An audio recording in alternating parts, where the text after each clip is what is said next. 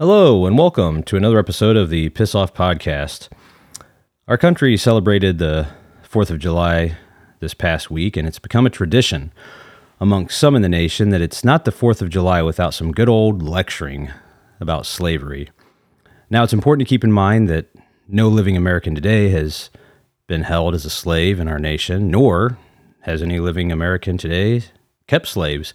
But that doesn't keep the mainstream media and social media nitwits from reminding everyone that slavery did, in fact, exist in America, as though none of us learned that in school.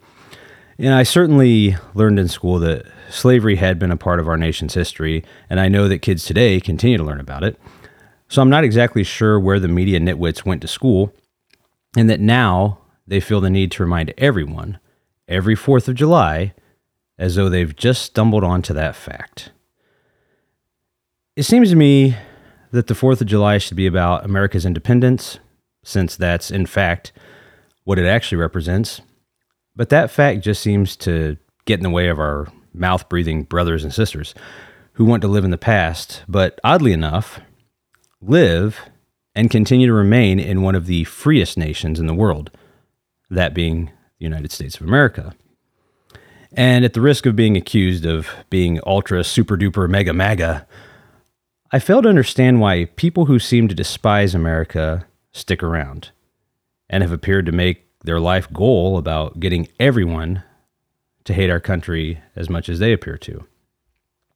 You know, if it's not some mindless Nimrod demanding reparations, it's another mindless Nimrod claiming our country was founded on the backs of slaves while also failing to acknowledge that slavery actually wasn't created in America.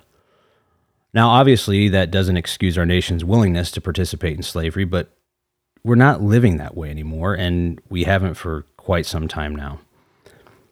It seems to me our time would be better spent working on challenges we're currently facing instead of attempting to make our fellow citizens feel guilty about challenges our nation has overcome and challenges which, again, none of us had anything to do with.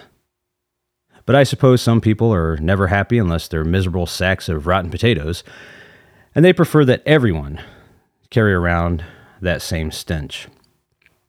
That's a hard pass for me. Instead, I enjoyed time with my family, let off some fireworks, and enjoyed the day for what it truly is a celebration of America's independence and freedom. So happy belated 4th of July to all of my fellow Americans, and I hope you enjoyed it as well. Now, speaking about enjoying things, as most of you probably heard, someone was enjoying themselves a little too much at the White House. That's right, if man boobs on the White House lawn weren't enough, well, don't worry. It was reported this week that cocaine was found in the White House.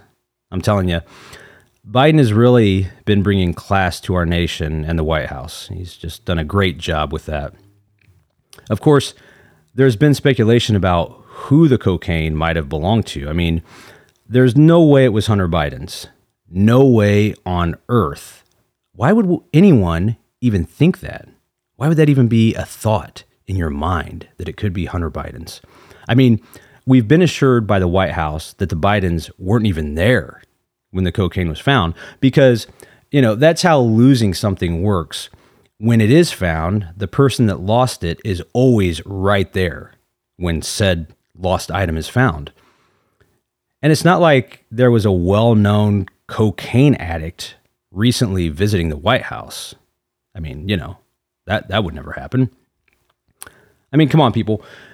Karine Jean Pierre even said it was irresponsible to be asking about the possibility that cocaine could have been brought to the White House by a Biden. And nobody even wanted to mention the first name. They just said by a family member, even. If Karine Jean Pierre believes those types of questions are irresponsible, then obviously there's no way that it was Hunter Biden's. I mean, this is Karine Jean Pierre we're talking about, the most reliable source of honest information in the entire galaxy. So I guess the case is closed. And for those out there questioning Karine Jean Pierre's integrity, you know, this is a person who is a self proclaimed historical figure. And that settled science and history, apparently, or whatever. Also, brainless idiots in the media have now started claiming that cocaine isn't that big of a deal anyway. Heck, cocaine has now become a laughing matter. So, to wrap this up, Hunter Biden totally didn't bring cocaine to the White House. The Bidens weren't even there when it was discovered. Karine Jean Pierre melts down like a toddler when even being asked about it. Cocaine has now been deemed a harmless and laughable matter.